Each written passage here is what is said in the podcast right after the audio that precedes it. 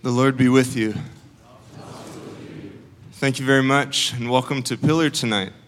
My name is Jonathan Gabhart, and I'm one of the pastors here.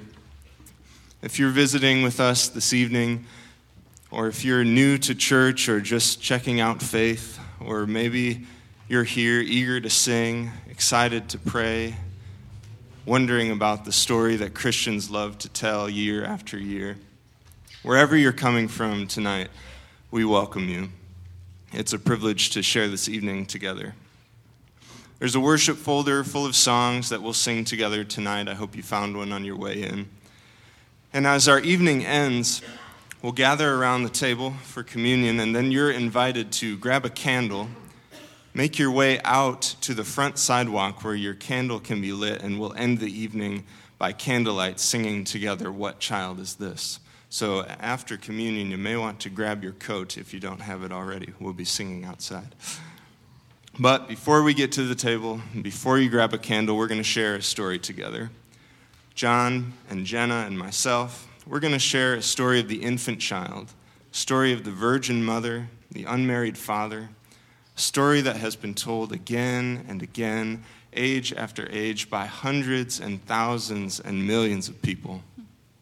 The prophet Isaiah readies our hearts for the story this way. A child has been born to us, a son given to us, authority rests on his shoulders, and he shall be named Wonderful Counselor, Almighty God, Everlasting Father, Prince of Peace. Tonight we're going to tell that story, the story of the child born, the son given, because it's true. And because we need to hear it. Let's begin the story by singing. Uh, so would you join me in "Let All Mortal Flesh Keep Silence"? We'll sing verse one.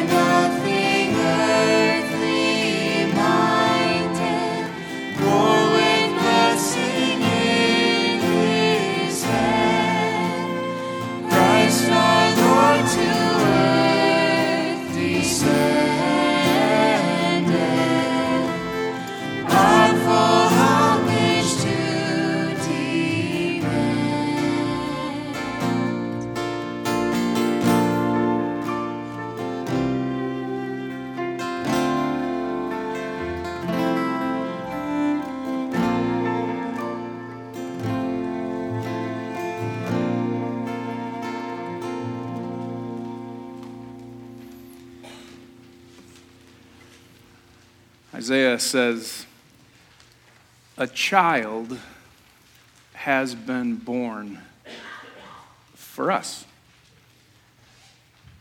It's remarkable, really, don't you think? The one who made the world, the one who whispered and the oceans began to roar, who winked and the mountains emerged, the one who breathed life into existence, took on what he made. A child has been born for us. In order to understand the magnitude and the magnificence of what we're celebrating this evening around the globe, it's, it's good to go back to what Isaiah had in mind. I want you to listen to the story of all things coming into being. Remember, a child has been born for us. In the day that the Lord God made the earth and the heavens, when no plant of the field was yet on the earth and no herb of the field had yet sprung up, for the Lord God had not caused it to rain upon the earth, and there was no one to till the ground. Then the Lord God formed man out of dust. He breathed into his nostrils the breath of life, and the man became a living being. Then the Lord God said, "It is not good that the man should be alone.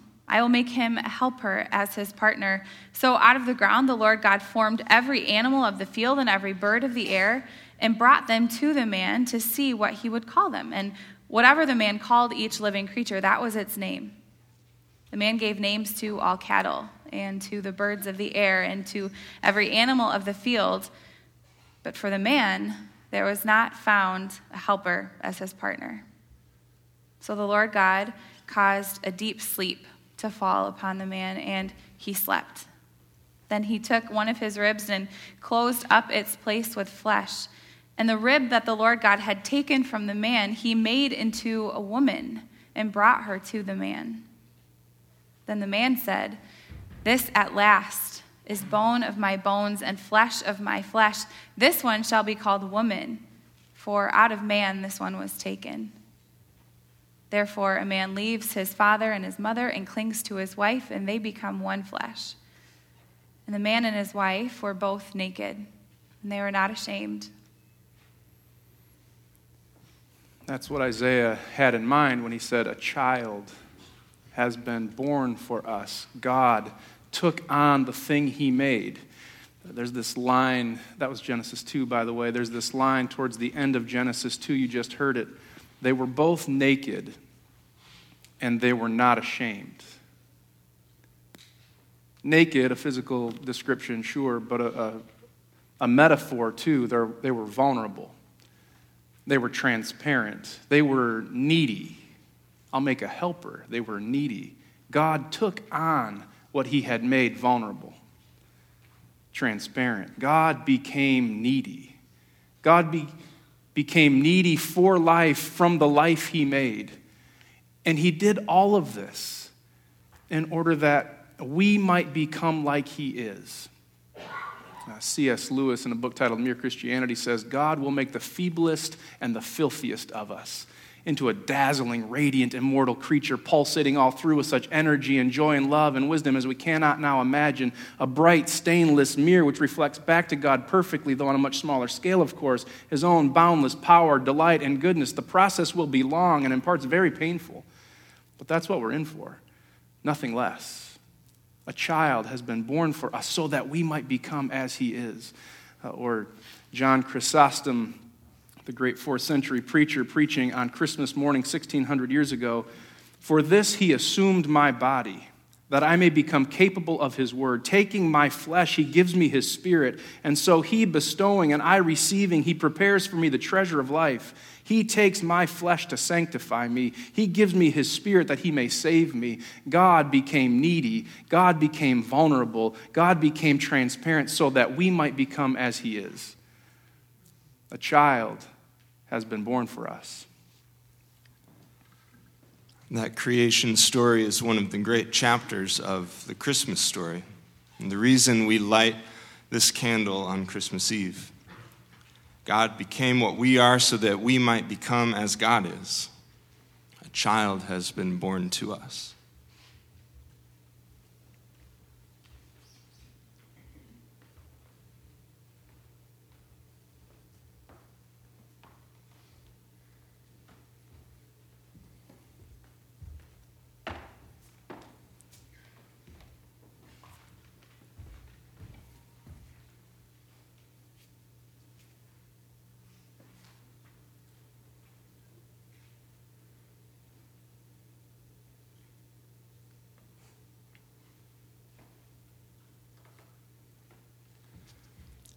Let's sing together, "I Wonder as I Wander."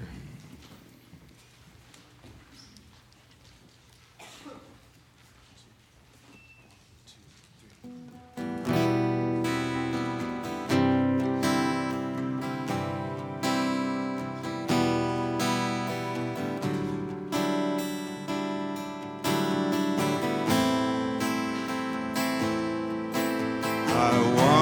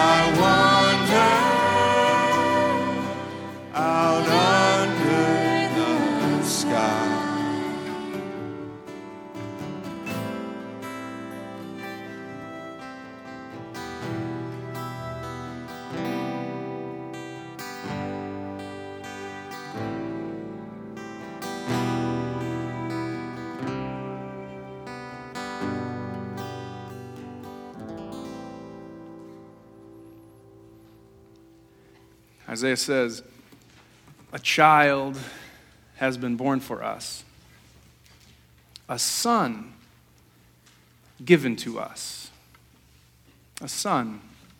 Just after God made the world so good, God saw everything that God made and he thought, very good. Just after God made the world so good, the world began actually to ache, to ache for the son. You probably have heard what happened, uh, maybe. Uh, the the first man and the first woman, they, they ate of the fruit they were told not to touch, and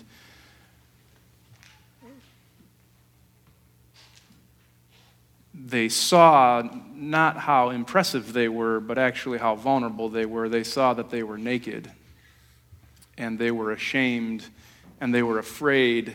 And they hid themselves naked, afraid, ashamed. That, that story seems to repeat itself. Afraid, ashamed. So they hid themselves from one another and they hid themselves from God. That, that story seems to repeat itself too. We hide. God, the one who made them, went after them. He, he said to them, "Where are you?" And the man blamed the woman, and the woman blamed the serpent. And you can understand God was growing impatient with all of the blaming. Uh, so uh, God spoke clearly to the man and to the woman and to the serpent. Listen to what he said. The Lord God said to the serpents, "Because you have done this, cursed are you among all animals and among all wild creatures. Upon your belly you shall go, and dust you shall eat all the days of your life. I will put enmity between you and the woman, between your offspring and hers. He will strike your head, you will strike his heel. To the woman, he said, I will greatly increase your pangs in childbearing.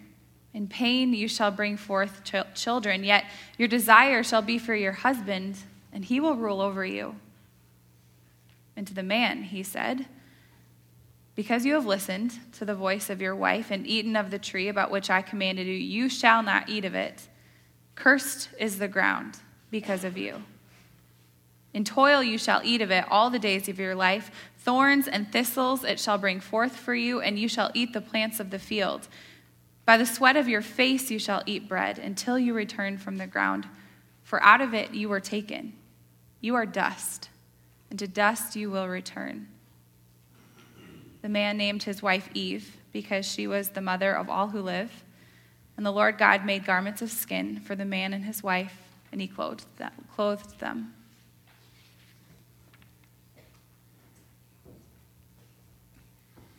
Could you hear the the quiet whisper of promise in the thundering voice of judgment? It's hard to hear, I, I'll grant you that. But may, maybe you heard it. I will put enmity, God says to the serpent, I will put enmity between you and the woman, between her offspring and yours. A son given to us. I will put enmity between you and the woman, between her offspring and yours. The offspring of the woman points to the offspring of the virgin. A son has been given to us. Christmas, I know we love to bake the snacks and to sing the songs and to enjoy family time around the tree. Christmas is a call to war. Christmas means battle. I will put enmity between you and the woman, between her offspring and yours. He will strike at your head. You will strike at his heel. The serpent's been nipping at our heels for a long, long time, and Jesus Christ, by his life, death, and resurrection, has crushed the serpent on its head. I will put enmity between you and the woman, between her offspring and yours, a son given to us. I could tell you liked Chrysostom earlier. Uh, listen again. For this day, the ancient slavery is ended. The devil confounded, the demons take to flight, the power of death is broken, paradise is unlocked, the curse is taken away, sin is removed from us, error driven out, truth has been brought back, the speech of kindliness diffused and spreads on every side. A heavenly way of life has been planted on the earth. Angels communicate with men without fear, and men now hold speech with angels. A son given to us. Christmas is a declaration of an all-out war. And we light this candle. A child has been born to us, a son given to us. God sent his son to strike the serpent's head.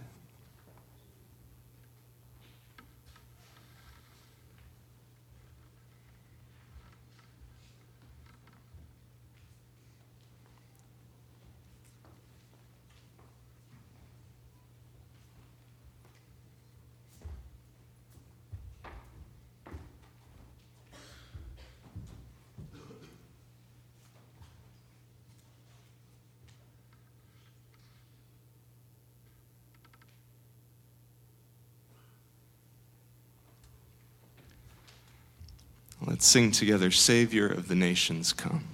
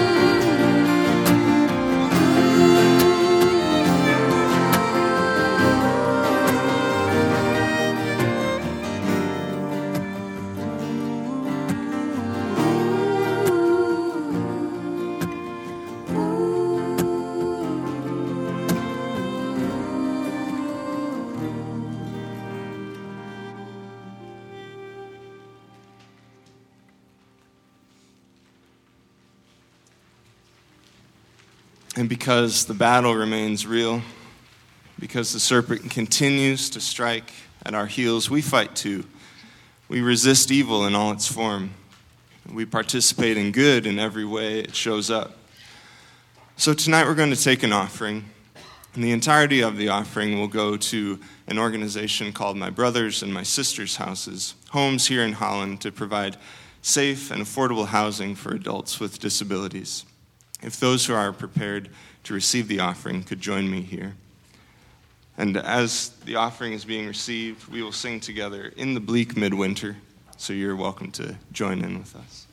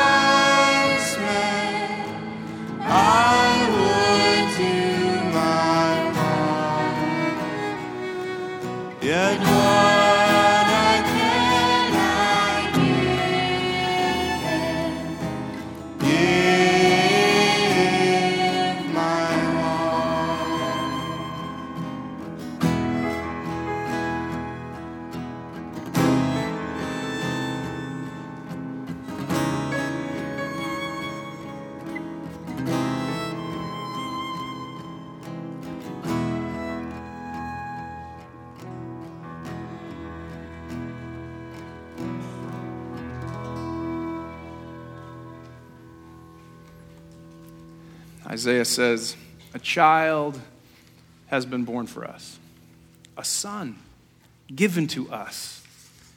Authority rests upon his shoulders.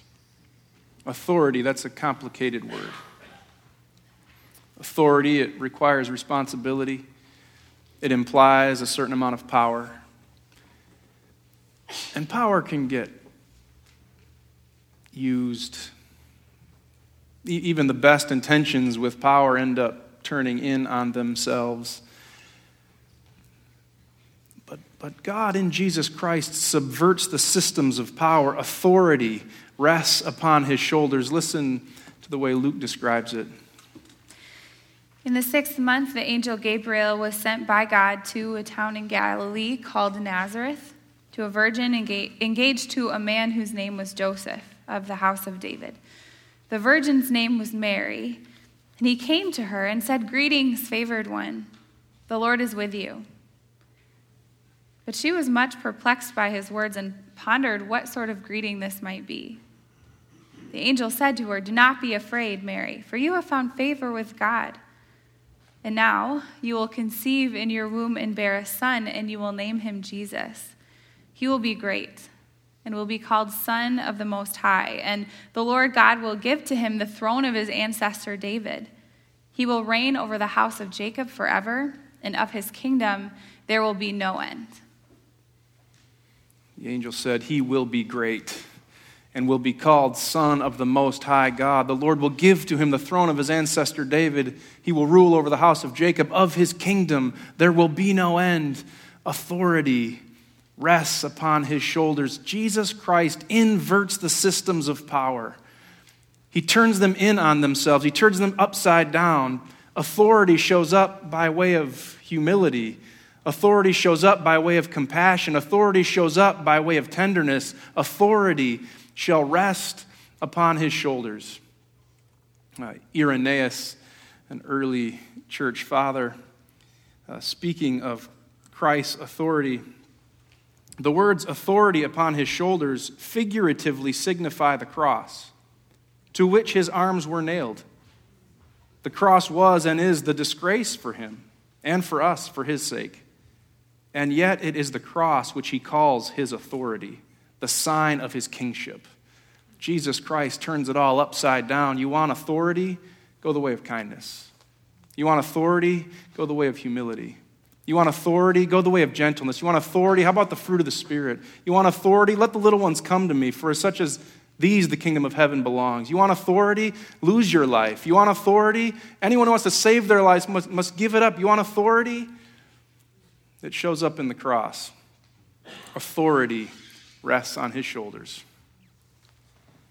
And so we light a third candle tonight, a light to shine and remind us what authority looks like, what authority acts like, what power really means.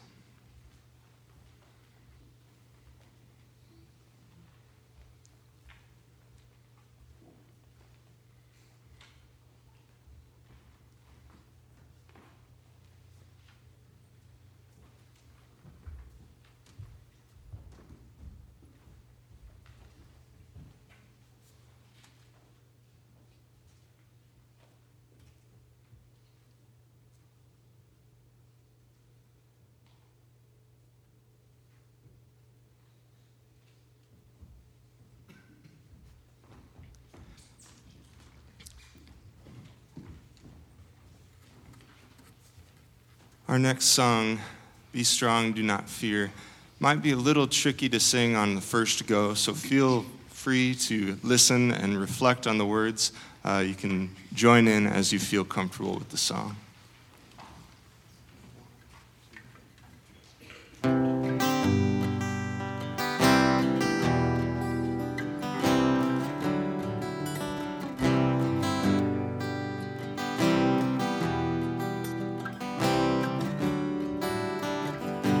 Say to those with fearful hearts,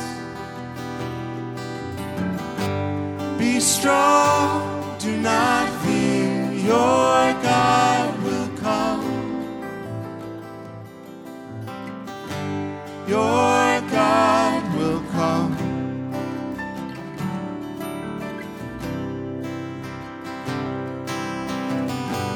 Blind eyes will be opened, deaf ears will hear, your God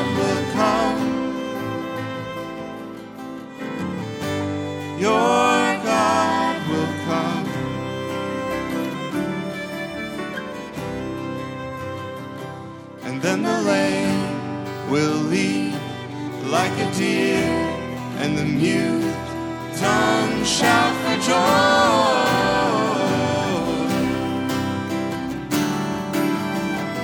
Water will rush from the wilderness and streams from the desert.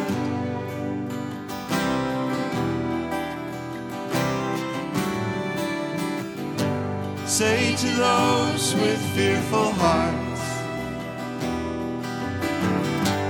be strong, do not fear, your God will come. Your God will come.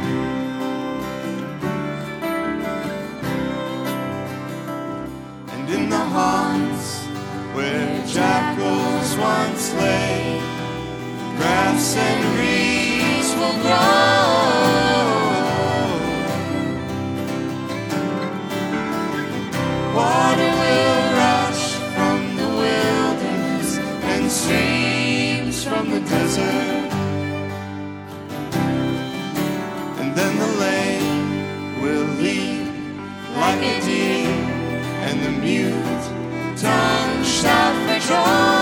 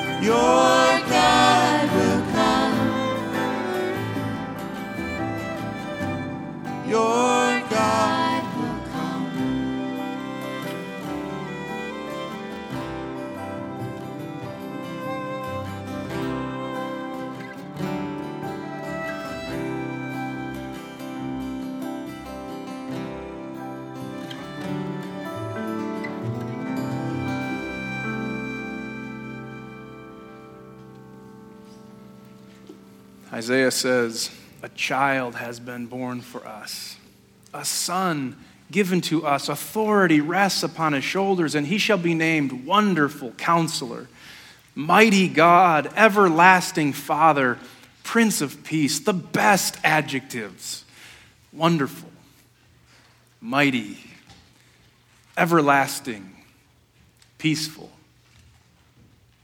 Maybe believable in the dim light of a sanctuary on Christmas Eve. But what about the past week when the train derailed off of, onto I five? Or, or, or what about what will happen this week when the conflict ensues again? Wonderful, mighty, everlasting, peaceful?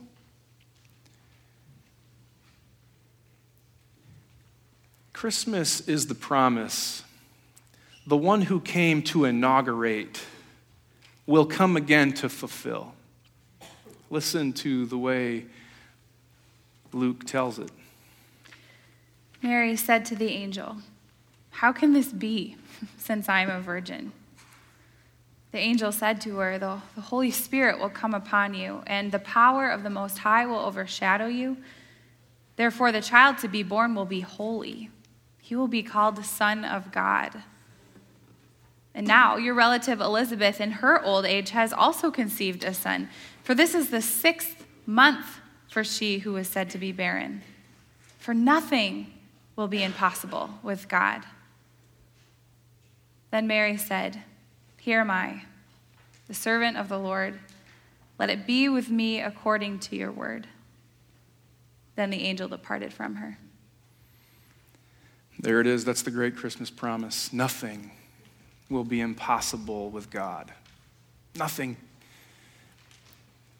Though the reality of our days and the circumstances of our week may suggest wonderful, mighty, everlasting, peaceful may be a pipe dream, Christmas says nothing will be impossible with God. The one who came once, the one who will come again, promises to make all things new, to make it all right. The lion and the lamb will lie down together, and there'll be peace on earth. Swords will become plowshares. Spears will become pruning hooks. Nothing will be impossible for God. Every tear will be wiped from your eye. Death will be no more. Mourning will become dancing. Pain will, will become rejoicing. Sorrow will go to sleep forever, never to wake again. Nothing will be impossible with God. Finally, the best adjectives will rule: wonderful, mighty, everlasting, peaceful. They'll rule all day, and there'll be no night. Wonderful, mighty, everlasting, peaceful. Nothing will be impossible with God. And so we light a candle, because the one who came once will come again to make it all new and to make it all right. Nothing will be impossible with God.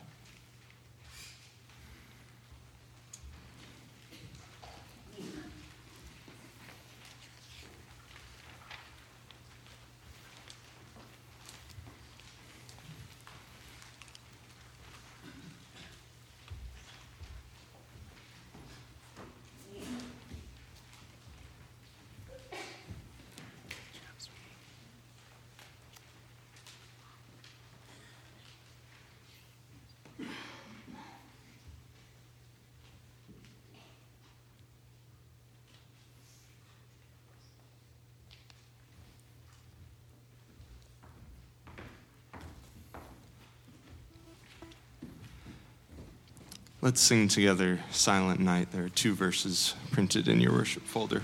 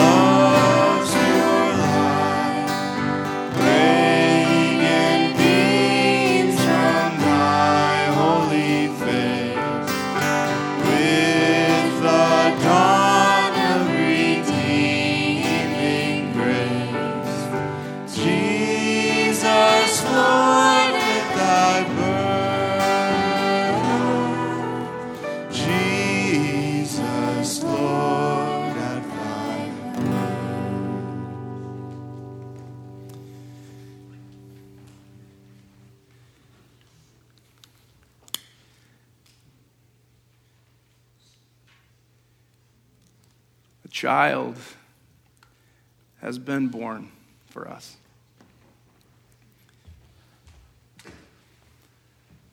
A son given to us.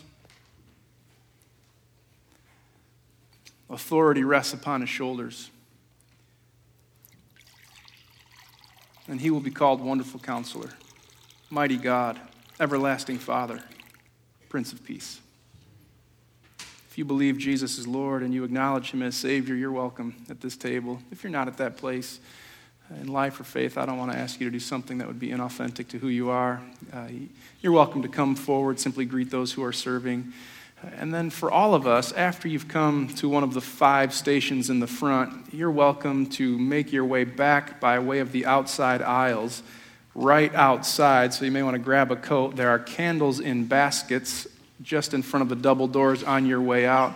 You'll light a candle off of Jenna's candle or one of the other candles lit out there. We'll sing carols until everyone is out there, when we'll all sing together, "What Child Is This?" If those who are prepared to serve communion could please join me here.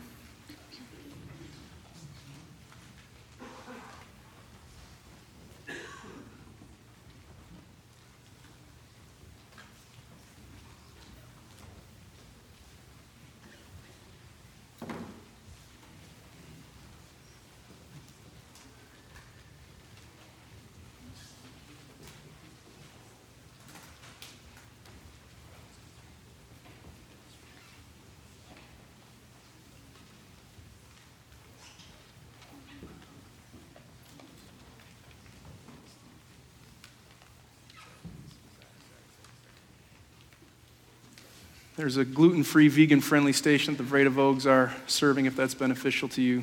Come as you're ready.